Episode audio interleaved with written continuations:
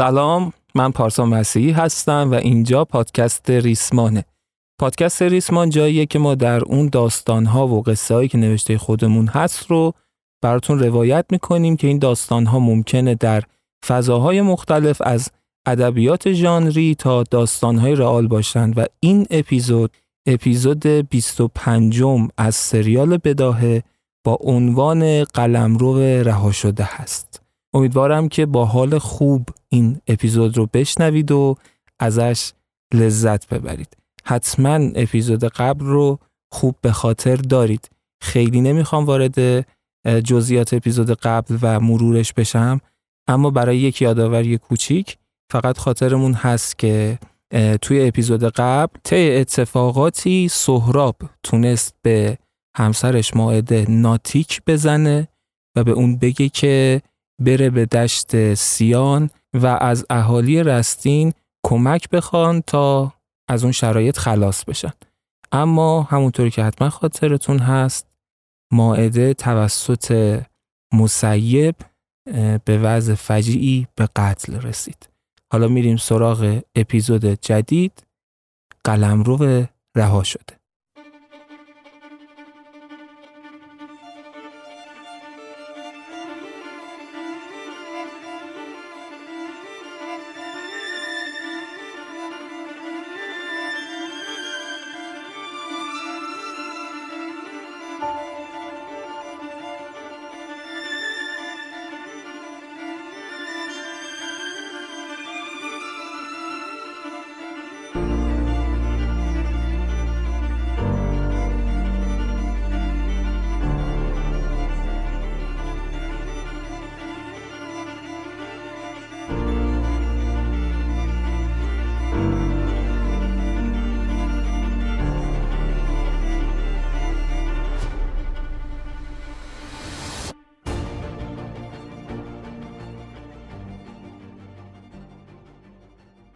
مسیب به تیر چوبی یکی از سیاه چادرها تکیه داده بود و داشت با دستمال سبز رنگش خون روی خنجرش رو پاک می‌کرد. دستمالی که خون اقلیما و جهانگیر رو هم با اون از خنجرش پاک کرده بود. عادتش بود همیشه بعد از جنگ ها و قتل ها خون خنجرش رو با دستمال سبزی که از پیرهن پدرش سولت خان بود رو پاک می‌کرد. انگار که هر جونی که می‌گرفت باید ردی از خونش روی اون پارچه سبز رنگ به جا میموند. حالا خون ماعده بود که تازه می‌کرد اون دست مال تاریک رو. خوب که کارش رو انجام داد خنجر رو برگردوند توی غلافش. دستمال رو گرفت بین دوتا دستاش و خیره شد بهش.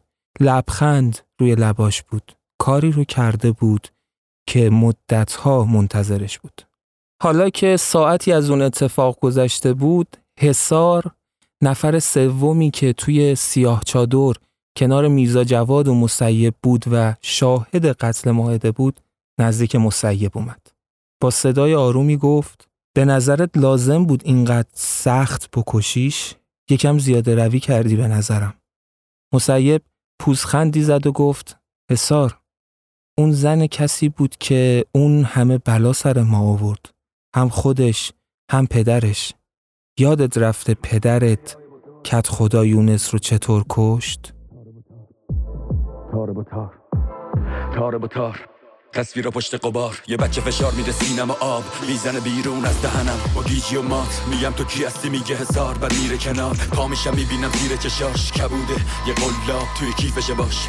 میره به سمت مرداب. می‌پرسم اسم تو چی بود؟ دوباره میگه هزار بعدشم اتفاقا من که سخت نکشتمش. سخت یعنی مرگ آروم. قتل با حوصله. خیلی سری کارشو تموم کردم. حسار روش رو از مسیب گرفت و به روبروش خیره شد. بعد گفت دشمن ما بشیره نه زنش. حتی اگه می‌خواستی از بشیر انتقام بگیری کشتن زنش کافی بود. لزومی نداشت اینطور عمل کنی. مسیب بدون معطلی گفت آدم درست عاشق آدم کثیف نمیشه. مطمئن باش این زن هم یکی بوده این بشیر وگرنه اینطور عاشقش نمی‌شد. حسار که جزو نزدیکترین آدما به مسیب بود و کمی جرأت اینو داشت که بعضی حرفاشو بهش بزنه جواب داد که بعضی وقتا هیچ نمیفهممت مسیب حالا اینا رو ولش کن بگم که بیان دفنش کنن توی قبرستون مسیب یه دفعه با صدای بلند گفت چی؟ دفنش کنن توی قبرستون؟ مگه اون جز اهالی رستین بوده که توی قبرستون ما بخوان دفنش کنن؟ نه بعدشم. مگه من احمقم که اونو همینجا دفنش کنم؟ اگر حرفای دختر راست بوده باشه که هست. اون الان توی یک زندانه. بشیر رو میگم. ما باید کاری کنیم که آوازه این قتل به گوشش برسه. وگرنه اگر بشیر نفهمه که زنش کشته شده ما چطور انتقام گرفتیم؟ اون وقت بدون اینکه منتظر جوابی از سمت حسار بشه رفت سمت سیاه چادری که جسد ماعده اونجا بود چاقوش رو دوباره از قلاف خارج کرد لباس ماعده رو از یقه تا به روی بازوش پاره کرد روی بازوی بیجان ماعده نماد رستین رو با تیزی خنجر حک کرد. خون از بدن بیجان ماعده باز هم خارج شد. بعد از این خنجرش رو برد به سمت موهای ماعده. تیکه ای از موهای ماعده رو برید و توی دستاش گرفت و اون وقت از سیاه چادر خارج شد و رو به حسار گفت شب ببرینش به شهر جایی رهاش کنید که راحت پیدا بشه جنازش. دوست دارم خبر کشته شدنش همه جا پخش بشه. حسار فقط سری تکون داد و رفت به سمت آدمهای دیگه رستین تا دستور مسیب رو اجرا کنه. ساعتی بعد مسیب توی سیاه چادر خودش بود داشت موهای ماعده رو گره می‌زد به اون نماد بزرگ رستین که اگر خاطرتون باشه زنهایی که با رئیس رستین بیعت می‌کردن پاره از موهاشون رو به اون نماد گره می زدن. موهای ماعده رو هم به اون نماد گره زد. توی همین حال بود که صدای میرزا جواد به گوشش خورد. رئیس اجازه حضور می‌خوام. مسیب گفت بیا تو میرزا. میرزا داخل شد. چشماش سرخ بود. حالش پریشون بود. مسیب نگاهی سریع به دستهای میرزا انداخت. کمی لرزش داشت می‌دونست که لرزش داشت از حالشه از پیریش نیست از سن سالش نیست میرزا جواد مرد سرحال و قوی بود اما اتفاقی که ساعتی قبل افتاده بود براش سنگین بود براش شاید عجیب بود میرزا سکوت کرده بود مسیب نشست روی صندلی بلند خودش خیره شد به میرزا میرزا سرشو پایین انداخت. باز هم چیزی نگفت. چند ثانیه گذشت مسیب گفت میرزا نمی‌خوای بگی حرفت رو؟ میرزا جواد سرش رو بالا آورد. آروم و شمرده گفت جوون تند رفتی. من کاری برای گذشته ازم بر نمیاد اما حالا کاری که می‌خوای با جسد این دختر بکنی درست نیست. خارج از مرام ماست. مسیب از دو پلده صندلی و نشیمنگاهش پایین اومد. نزدیک میرزا شد. دورش چند قدمی چرخید دوباره برگشت رو به روش. به چشماش خیره شد و گفت میرزا تو آدم رسم و رسوم شناسی بودی؟ حرف رئیس قبیله حجته. باید انجامش بدی. من چیزی رو می‌بینم که تو نمی‌بینی. میرزا جواد جواب داد اما که مسیب دوباره صحبتش رو قطع کرد گفت میرزا جواد حرفم رو زدم اگر من رئیس قبیلم حرفم رو باید بخونی مگر اینکه ماجرا چیز دیگه ای باشه مگر اینکه من رو برای ریاست قبیله قبول نداشته باشی. میرزا جواد جواب داد نه حرفم این نیست. درسته که بشیر رئیس قبیله بود و ریاست قبیله بعد از پدرت سولت خان اومده بود تو نست سیاد خان و پسرش بشیر. ولی بشیر خودش رها کرد. مسیب دوباره پرید وسط حرفش و گفت باری کلا میرزا تو حرفات دو تا چیز درست گفتی اول اینکه ریاست قبیله حق نسل ما بود. حالا حق برگشته به حقدار. دوم گیرم که با زرنگی و با هر کسافت کاری ریاست رفته بود به نسل بشیر. بشیر پادشاهی بود که قلمروش رو رها کرده بود. کسی بود که همه چیز رو به باد داد.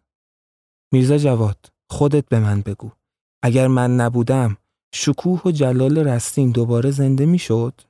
رستین دوباره قدرت می گرفت؟ میرزا جواد زیر لب گفت نه. مسیب گفت پس حرفمو بخون میرزا. تازه این تمام ماجرا نیست. کار مهمی برات دارم. میرزا جواد می‌خواست مثل همیشه بگه که در خدمتم اما دلش راضی نبود که از این کلمه ها استفاده کنه. برای همین فقط نگاه کرد به مسیب. مسیب گفت میرزا ما برای شکوه و قدرت همه جانبه رستین نیاز به یک کار خیلی مهم داریم که فقط از دست تو برمیاد. میرزا جواد پرسید چه کاری؟ مسیب جواب داد باید خبر این که من ماعده همسر بشیر رو کشتم بین اهالی رستین پخش بشه. تو باید پخشش کنی. میرزا جواد از این حرف و از این درخواست یکه خورد. با تعجب گفت مسیب این چه حرفیه؟ برای چی باید چنین چیزی رو بفهمن؟ لزومی نداره چنین چیزی پخش بشه. تو می‌خواستی از بشیر انتقام بگیری که گرفتی. چرا باید بقیه همه چیز رو بفهمن؟ مسیب خنده کرد و گفت اول اینکه همه باید بفهمن که حرف مسیب حرفه. اگر روزی قسم بخوره که انتقام می‌گیره می‌گیره. دوم که مهمتر هم هست اینه که میرزا تو یک بار با چشمای خودت از دست رفتن رستین رو دیدی. ما دیگه نباید بذاریم این اتفاق تکرار بشه. حتی اگه من نبودم. میرزا اگر بشیر توی همون جایی که گیر افتاده توی همون زندان پوسید که پوسید؟ که شاید خوش به حال همه شما. اما اگر به هر دلیلی تونست از اونجا قصر در بره مطمئن باش میاد سراغ ما. البته که من برای اون موقع لحظه شماری می‌کنم. ولی اگر آدمهایی بین ما هنوز دلشون با بشیر باشه ضربه بدی می‌خوریم. ممکنه که همه چیز به نفع بشیر تغییر کنه. ما باید بفهمیم و بشناسیم که کیا هستن که هنوز دلشون با بشیره. هنوز مهر بشیر رو به عنوان یک رهبر خوب به دل دارن. میرزا جواد با کمی ترس گفت گیرم که فهمیدی که کیا هنوز بشیر رو دوست دارن. می‌خوای چی کار کنی اون وقت؟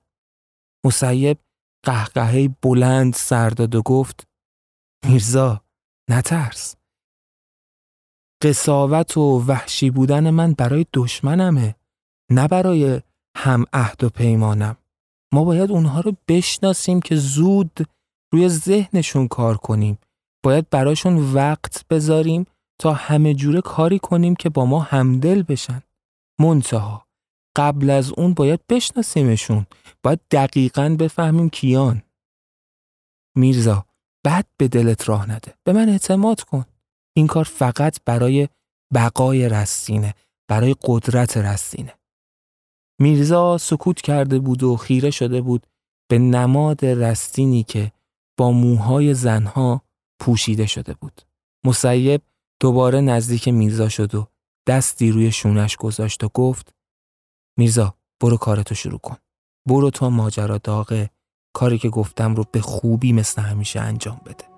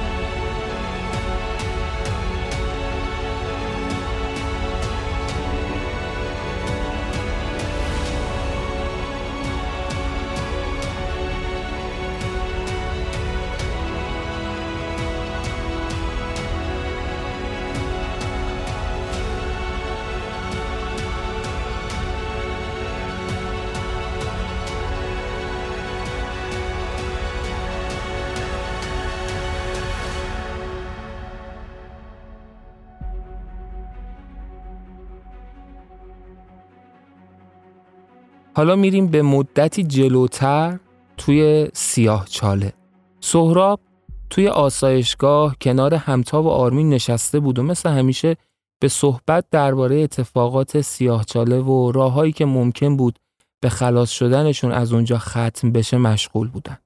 سهراب گرم صحبت بود که بیمسونگ وارد آسایشگاهشون شد. خیلی خشک و بلند گفتش که سهراب رئیس کارت داره. سهراب نگاهی به بیمسونگ انداخت و گفت یعنی پروانه؟ بیمسونگ جواب داد مطمئن باش اگر رئیس اونقدر عصبی نبود که وقت تلف کردنم اینجا باعث می‌شد بیشتر عصبانی بشه خوب حالتو جا می آوردم اما الان وقت این حرفا نیست. مثل آدم میای بریم یا بگم بیارنت. سهراب جوابی نداد چیزی نگفت. ازش بلند شد و دنبال بیمسونگ و دو نیروی امنیتی دیگه که پشت سرش می اومدن به سمت دفتر پروانه حرکت کرد. همون دفتری که قبلا محل اسکان پرستوکیانی بود. مثل دفعات قبل تا جایی عادی بردنش. بعد چشبند بهش زدن بعد سوار اسکیتش کردن بعد با زنجیر اسکیتش رو کشیدن و چند بار چرخوندن تا نتونه مسیر رو متوجه بشه. وقتی چشم باز کرد توی همون فضای عجیب و غریب ترکیبی از باستان و مدرن بود. جلوی میز پروانه پروانه پاشو انداخته بود روی میز و با خشم داشت به یک سری عکس که توی دستاش بود نگاه می‌کرد. قبل از اینکه حرف رو با سهراب شروع کنه رو کرد به بیمسونگ و گفت مرخصید. بیمسونگ از این حرف پروانه کمی تعجب کرد. اما پروانه بیشتر به خشم اومد و گفت میری بیرون یا بگم پرتت کنن از اینجا بیرون. بیمسونگ حسابی از رفتار پروانه شاکی شده بود. اصلا متعجب شده بود باورش نمی‌شد جلوی یکی از برده ها اینطوری باهاش رفتار کرده باشه. اما اینو فهمید که الان وقت سر و کله زدن با پروانه نیست. برای همین سرشو انداخت پایین و برگشت و از اون محوته بیرون رفت. پروانه از سوی کشوی یکی از میزهاش دوربین رو در آورد. پایه کوچیکی داشت. روی میز طوری تنظیم کرد که سهراب توی قابش باشه. دکمه پلی رو زد و شروع کرد به صحبت کردن. بازجویی شماره یک با سهراب راستین. اون وقت چشم دوخت به چشمهای سهراب و گفت اگه خودت بگی همه چیز راحت تره. سهراب با تعجب چشماش رو ریز کرد و پرسید چی و خودم بگم؟ پروانه پاهاشو از روی میز برداشت و به سمت جلو خم شد. کمی اخ کرد و گفت سهراب من و تو خوب همو می‌شناسیم. منو بازی نده. بگو چی کار کرده بودی. سهراب جواب داد نه. ببین مطمئن باش من اگر کاری هم کرده باشم به تو یکی که هیچی. به تو هفت جد آباد تو. هر چی رئیس رؤساته اگر نخوام حرف بزنم یک کلمه هم نمی‌تونی از من حرف بکشی. خودت هم خوب اینو می‌دونی ترانه. ترانه یا پروانه قلابی. اما اگرم الان دارم ازت می‌پرسم چی برای اینه که هیچی نمی‌دونم. مثل آدم حرف بزن. بگو ببینم سوال چیه. اگر الان دارم میگم نمی‌دونم یعنی واقعا نمی‌دونم. پروانه که این محکمی سهراب رو دید و از اون برم خب واقعا میشناخت. سهرابو و خلقیاتش رو یکم دنده عقب گرفت. سیگاری از سوی پاکت سیگار جلوش برداشت. گوشه لبش گذاشت. سیگاری نبود پروانه. درسته که گاهی سیگار می‌کشید اما عادت داشت نرمی فیلتر سیگار رو زیر دندونهای جلوش فشار بده و باهاش بازی کنه. اینطور ذهنش بهتر کار می‌کرد. از اونجایی که سهراب رو میشناخت و می‌خواست فضا رو عوض کنه تا بهتر بتونه حرف بکشه سیگار به سمت سهراب تعارف کرد. چیزی که تو اون سیاهچاله نایاب بود. سهراب هم بی حرف و حدیث نخی برداشت و خود پروانه هم براش آتیشش کرد. پروانه مشغول بازی با فیلتر سیگار بود بین دندوناش. سیگار رو کمی از دندوناش فاصله داد. به فیلتر سیگار خیره بود و گفت اوکی باشه. با اینکه می‌دونم همه چیز رو می‌دونی ولی طوری بازی می‌کنم که تو می‌خوای. سوال اینه چطور با همسرت ماعد ارتباط گرفتی؟ سهراب با اینکه از شنیدن این سال جا خورده بود اما ماهر بود تو اینکه اجزای صورتش رو طوری کنترل کنه که کسی نتونه دستش رو بخونه برا همین باهوش جواب داد که الان مثلا غیر مبهم حرف زدی؟ من نمی‌فهمم چی داری میگی چطور باید با همسرم ارتباط برقرار می‌کردم؟ سوالتو درست بپرس چی شده که تو فکر می‌کنی من با همسرم ارتباط برقرار کردم؟ پروانه تو بازی سهراب نیومد. برای همین گفت پس تو هیچ ارتباطی با همسرت نگرفتی. از زمانی که توی سیاه چاله بودی هیچ ارتباطی با همسرت نداشتی. سهراب بازم باهوش جواب داد. کاش می‌تونستم داشته باشم. پروانه پوسخندی زد و گفت جواب سربالا. خوبه؟ پس بذار یه جور دیگه سوال بپرسم سهراب تو چی کار کردی؟ تو در رابطه با احساسی که برای زنت فرستادی چی کار کردی؟ چه تأثیری روی زنت گذاشتی؟ چی کار کردی؟ لعنتی به من بگو تو چی کار کردی؟ این بار نوبت سهراب بود که پوسخند بزنه با غروری گفت من مطمئنم تا حالا آدمات اون بیمسونگ احمق و خود ابلهت هزار بار تا حالا اون احساسی که از من گرفتین رو تست کردین. زیرش خوابیدین. توی هرزم که می‌دونم کیفم کردی لذتم بردی. و اگر چیزی اون وسط بوده که قرار بوده ارتباط من با زنم باشه تا الان خوب فهمیده بودیش نه؟ پس لطفا اگر گندی بالا آوردی سعی نکن منو مقصرش جلوه بدی. مطمئنم اگر خللی توی کار بوده نقشه خود کسافتته. داری یه گوهی می‌خوری و می‌خوای بندازی گردن من. تویی که همه دیگه می‌دونن چقدر نامردی چقدر بیمعرفتی چقدر کسافتی و لجنی. پروانه دیگه نتونست تاب بیاره. بلند شد و با دستش محکم کوبید روی میز و با فریاد گفت خفه شو پوفیوز احمق. اگر تو هیچ گوهی نخوردی پس چطوره که دقیقا چند روز بعد از اینکه زنت اون احساسی که تو براش تولید کرده بودی رو دریافت می‌کنه کشته میشه. و درست زمانی که داشت می‌گفت کشته میشه عکس هایی که جلوش بود رو پرت کرد سمت سهراب. سهراب وقتی که پروانه از جاش بلند شده بود و دستش روی میز کوبیده بود اونم بی اختیار بلند شده بود تا پا به پای پروانه باهاش مجادله کنه. اما حالا نگاهش افتاد روی چند عکسی که روی زمین پخش شده بودن. نفهمید چی شد که زانوهاش سست شدن و با زانو خورد زمین.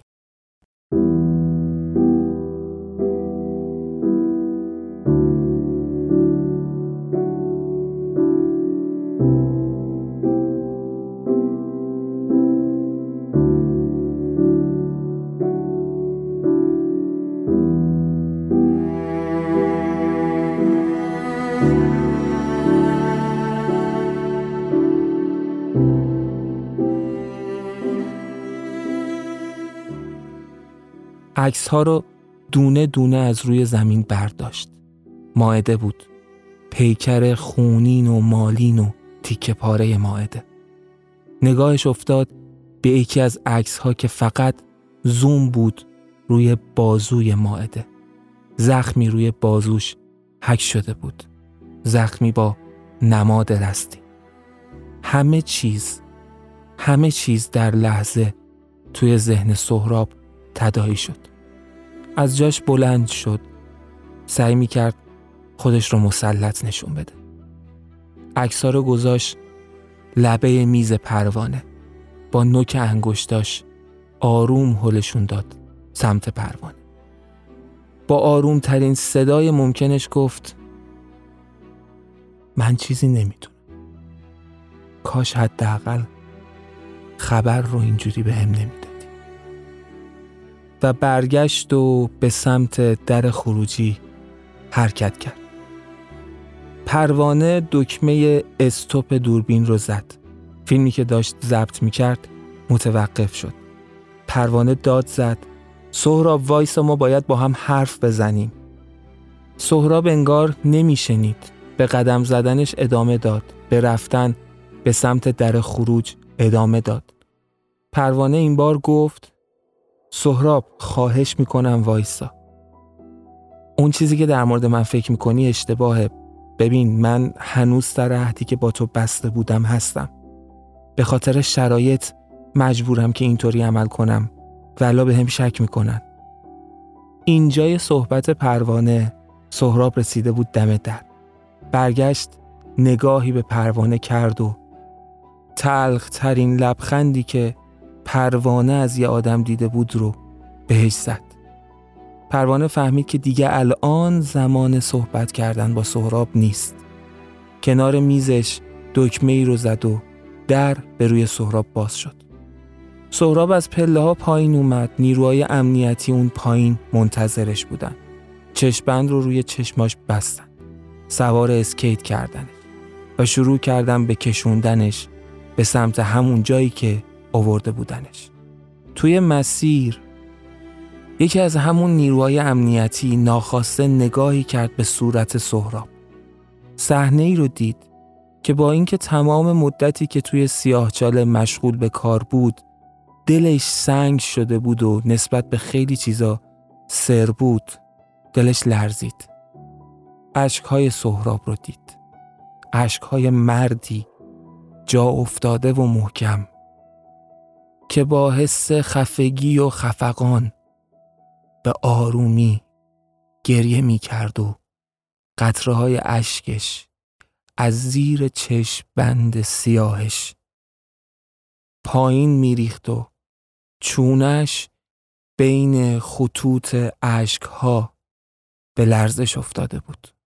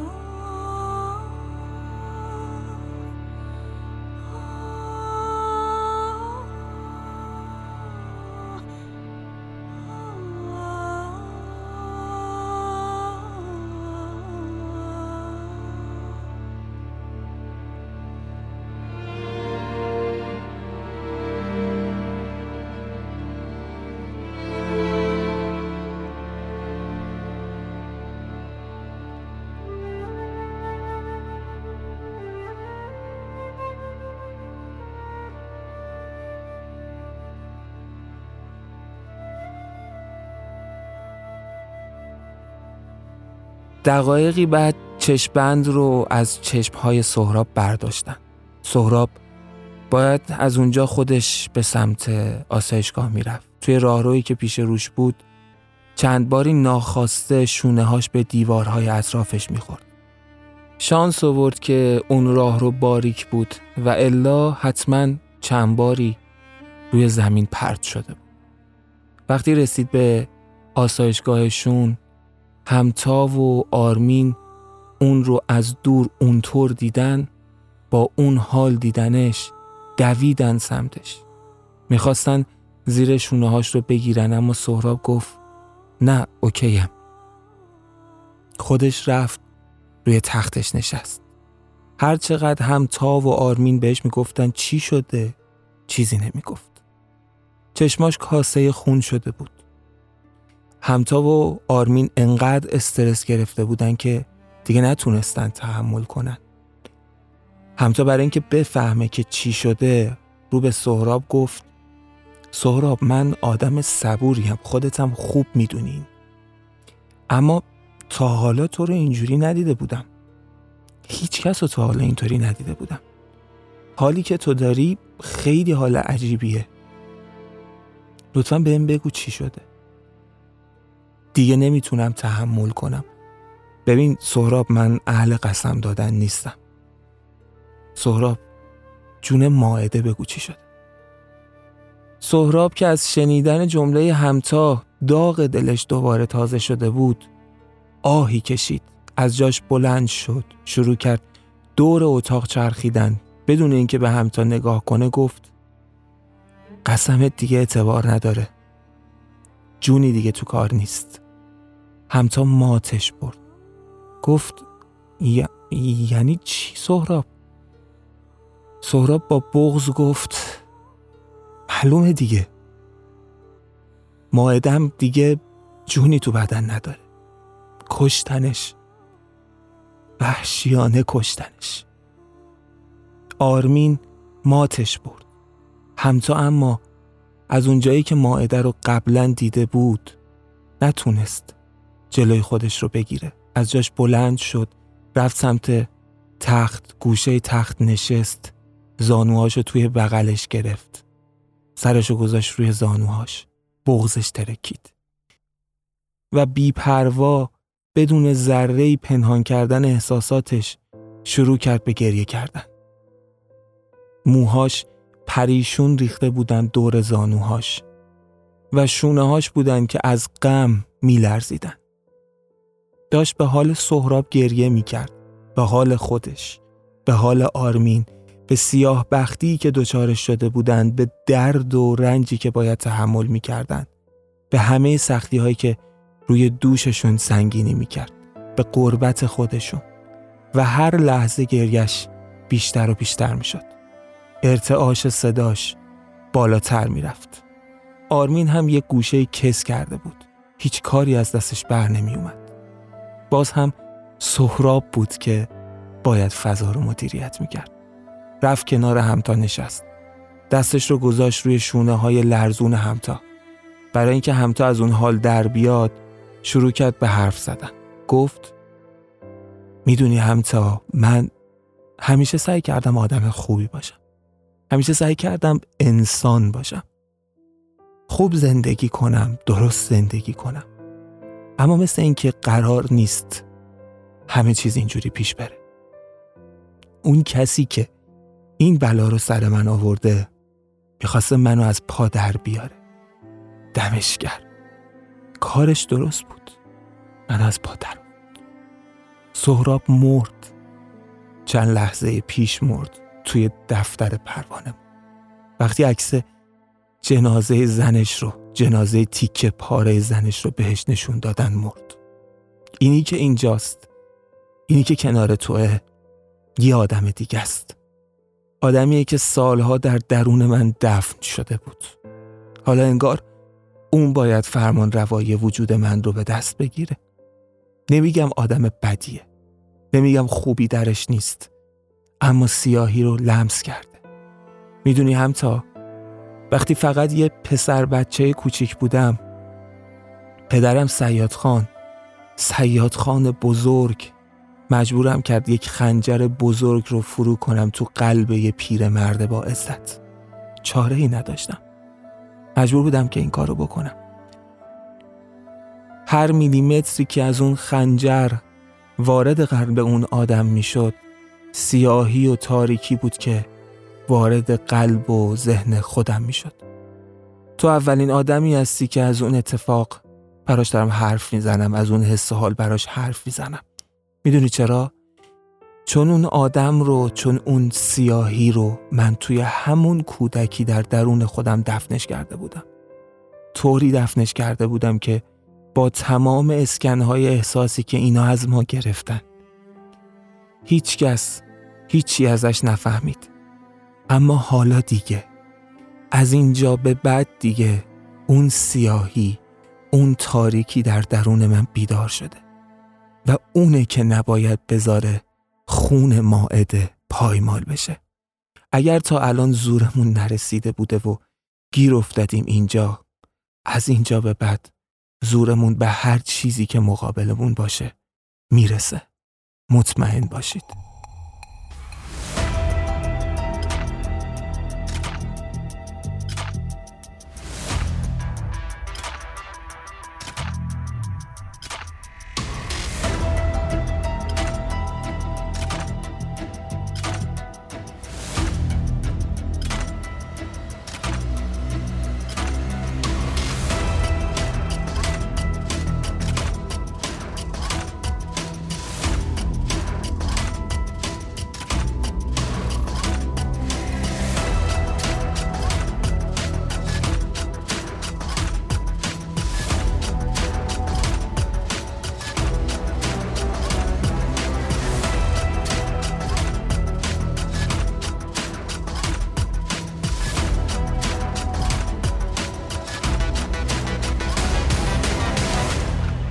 حالا میریم سراغ رستین دوباره چند روزی از زمانی که میرزا جواد اسامی مخالفین رو یا بهتره بگم کسایی که هنوز مهر بشیر تو دلشون بود رو برای مسیب آورده بود گذشته بود.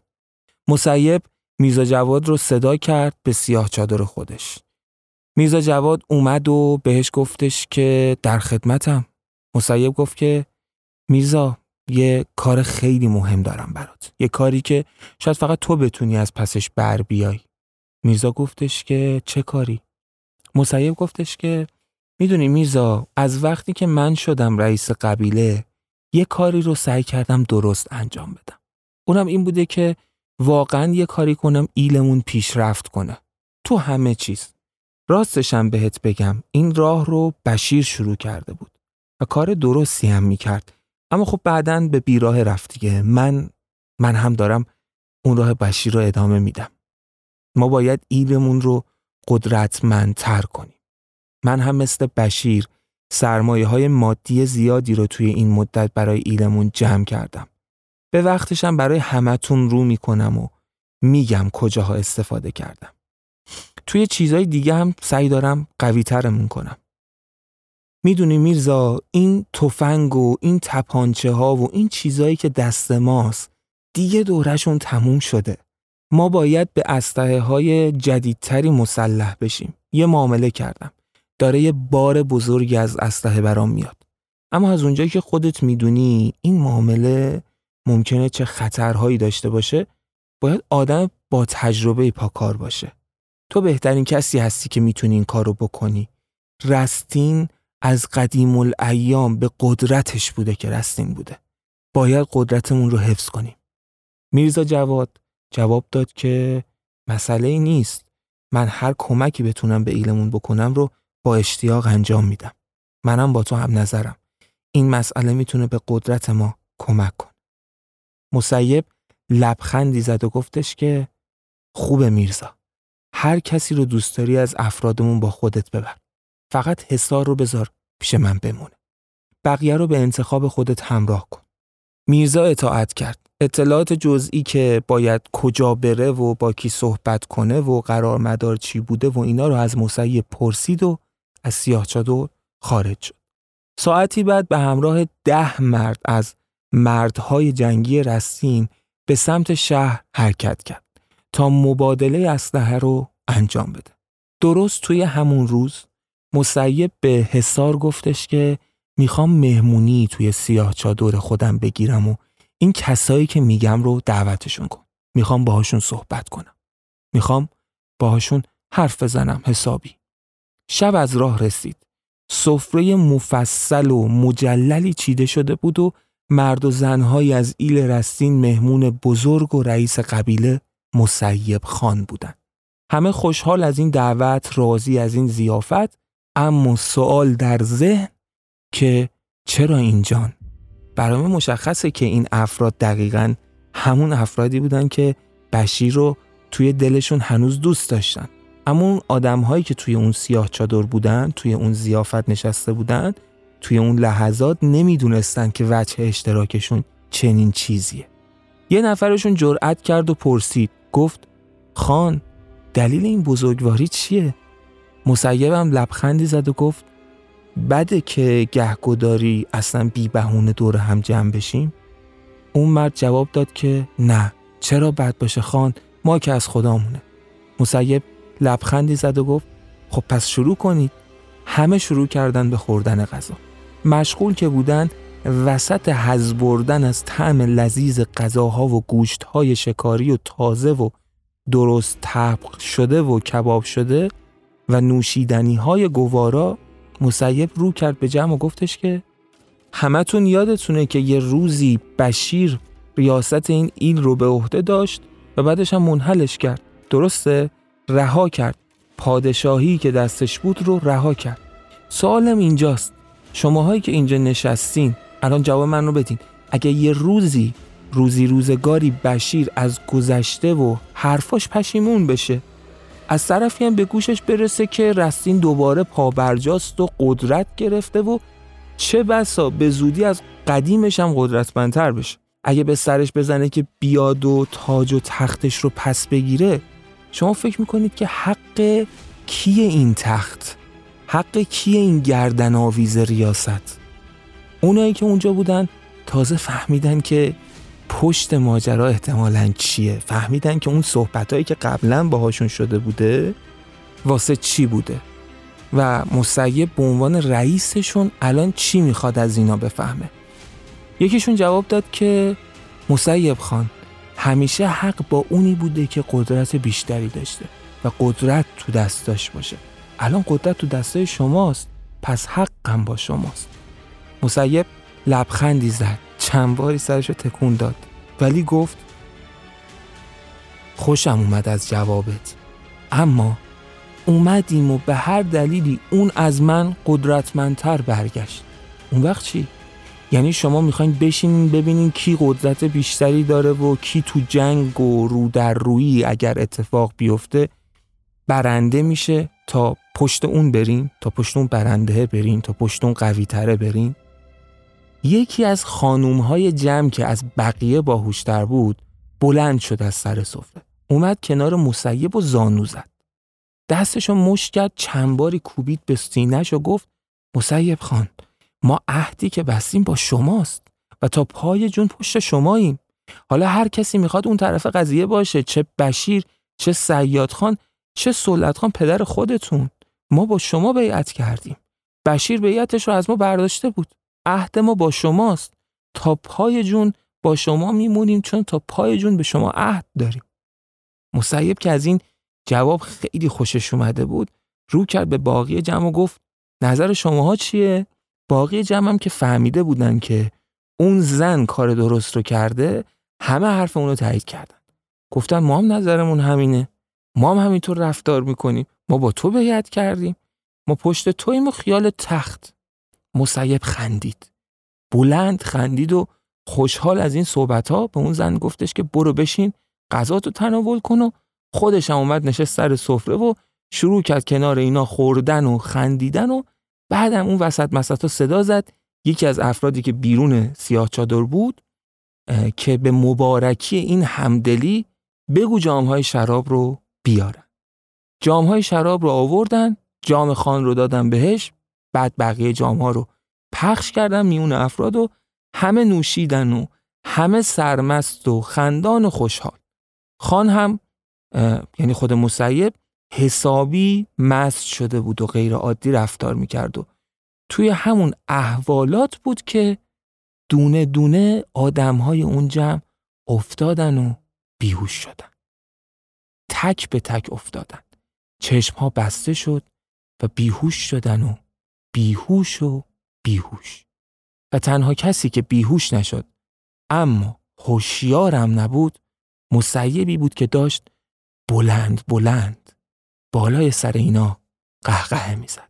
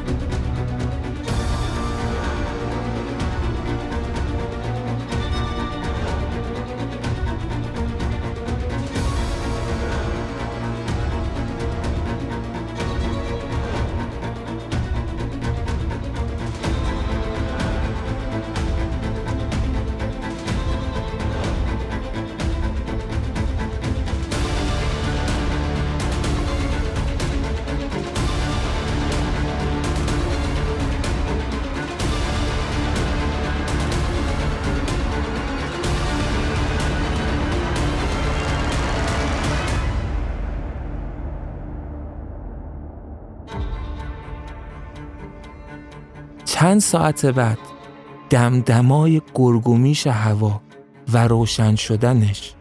همون زنی که باهوشتر از بقیه بود و به مسیب گفته بود که ما تا تهش پشت توییم چشماشو باز کرد. اول فقط آسمون رو دید. تعجب کرد. سعی کرد به یاد بیاره. آخرین چیزایی که گذرونده بوده رو به یاد بیاره. یاد مهمونی افتاد. توی سیاه چادر خان. یاد مستی و شادی افتاد. تنها چیزایی بود که به یاد می آورد. ناخداگاه اومد از جاش بلند شه. اما دید نمی‌تونه. احساس می‌کرد که تمام بدنش درد می‌کنه. عین کسی که زیر مشت و لگت مونده باشه. می‌خواست آهی از درد بکشه اما صداش هم نمی‌تونست از گلو بیرون بده. چون دهنش بسته شده بود. دیگه داشت وحشت می‌کرد. به سمت راستش نگاه کرد. همسر خودش رو دید. که کنار خودش با دست و پای بسته و دهن بسته افتاده. سمت راست اون مرد دیگری از رسی. ناخواسته برگشت سمت چپ رو نگاه کرد. دید زن دیگری کنارشه. اون هم دست و پا بسته. و فهمید همه دست و پاها به هم زنجیر شده تا کسی نتونه به راحتی حرکت کنه. اما این هنوز جای ترسناک ماجرا نبود. تمام اون سی نفری که توی مهمونی مسیب بودن بجز خود مسیب اونجا کنار هم دست و پا بسته افتاده بودن و هنوز همه بیهوش بودن بجز اون زن هنوز جای ترسناک ماجرا رو متوجه نشده بود. بالاخره نگاهش افتاد به آخرین نفر و کنارش دیواری خاکی رو دید. با ترس و وحشت از چیزی که توی ذهنش گذشته بود سرش رو برگردوند و سمت مقابلش رو هم نگاه کرد. باز هم دیواری از خاک درست فهمیده بود. همه اونها توی یک گور دست جمعی بودن. زن وحشت زده و لرزون شروع کرد به فریاد زدن. فریادهایی که خفه می شدن توی گلوش اما تمام تلاشش رو داشت می کرد. که اگر کسی صداش رو میشنوه به کمکشون بیاد. تکونهای مداومش و صداهایی که هر چند کم اما از دهنش به بیرون می رسید باعث شد بقیه اون سی نفر هم کم کم به هوش بیان. دقایقی بعد همه اون سی نفر به هوش اومده بودن و متوجه وضعیت وحشتناکشون شده بودن. همه در حال تقلا و تلاش کردن برای رهایی از اون وضعیت بودن. توی گرگومیشی هوا هیبت مردی که به خاطر روشنایی پشتش چهرش سایه شده بود بالای اون گور دست جمعی معلوم شد. مسیب بود. بلند خنده کرد و گفت رستین نیازی به آدمهای دودل نداره. آدمهای درو جاشون توی ایل ما نیست. جاشون کنار ما نیست. بعد هم رو کرد به یکی از افرادش و گفتش که بیارینشون. چند دقیقه بعد تو حالی که اون سی نفر تو اوج تقلا و اشک ریختن و دست و پا زدن برای رهایی بودن دیدن که هشت بچه پسر و دختر خردسال و نوزاد و کودک. تو بغل افراد مسیب به بالای گور اومدن. مسیب دوباره اومد نزدیک گور. دستهاش گره شده بود پشت کمرش. صاف ایستاده بود و با غرور گفت آدم عاقل کاری نمی‌کنه که بعدن برای خودش مشکل ایجاد بشه. از درس های زندگی خودش استفاده می‌کنه. من هیچ وقت دوست نداشتم به بچه ها آسیبی بزنم. اما از اون مهمتر دوست ندارم کسی باشه که بخواد توی ذهنش فکر انتقام از من رو بزرگ کنه. بعدم رو کرد به افرادش و گفت بندازینشون. و بچه های کوچیک پرد شدن توی گودال. توی آغوش بسته شده پدر و مادراشون. صدای گریه های بچه ها و گریه های خفه شده اون سی نفر حزن انگیزترین موسیقی بود که می‌شد شنید.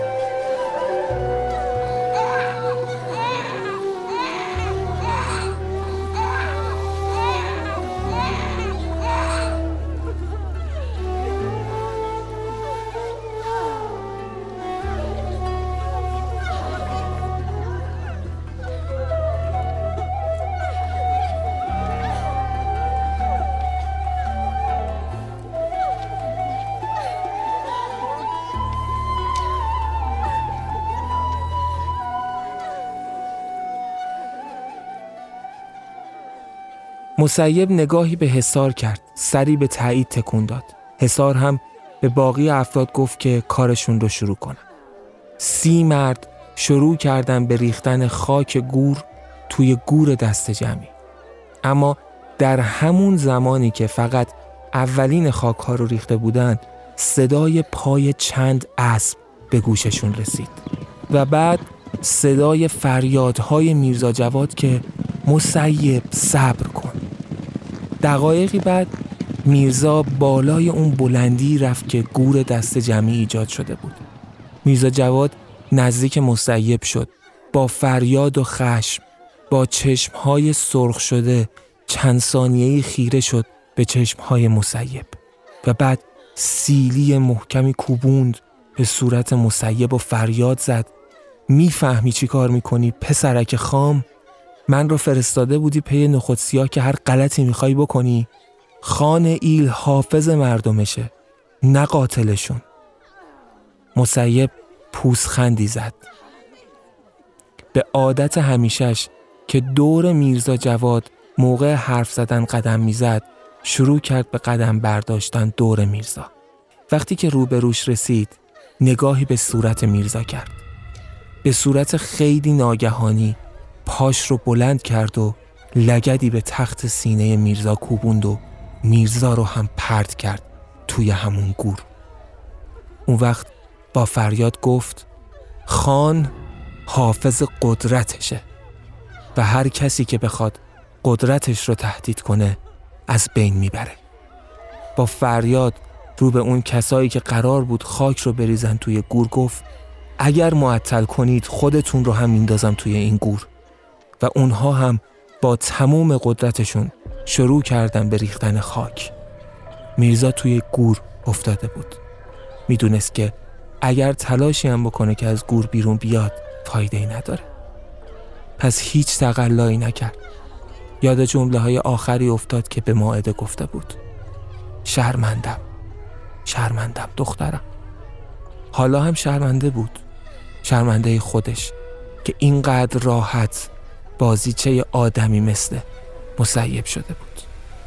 لحظاتی بعد خاک دهن ریه ها و روی بدنهای اون سی نفر و بچه ها و میز جواد رو گرفته بود. چیزی تا پر شدن گور باقی نمونده بود. هوا کاملا روشن بود. مسیب دستهاش رو از هم باز کرد. به سمت اسبش حرکت کرد. کنار حصار رسید. به حصار گفت هر دوتا خبر باید پخش بشن. هم اینکه اینا توی نزاع خانوادگی همدیگر رو کشتن. هم اینکه من یعنی مسیب مخالفانش رو سرکوب کرده. هر دوتاشو پخش کن.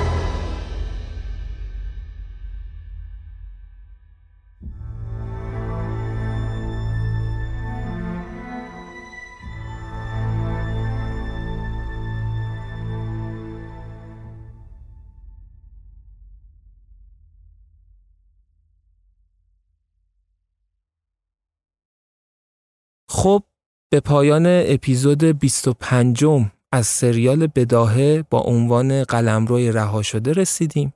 امیدوارم که از شنیدنش لذت برده باشید.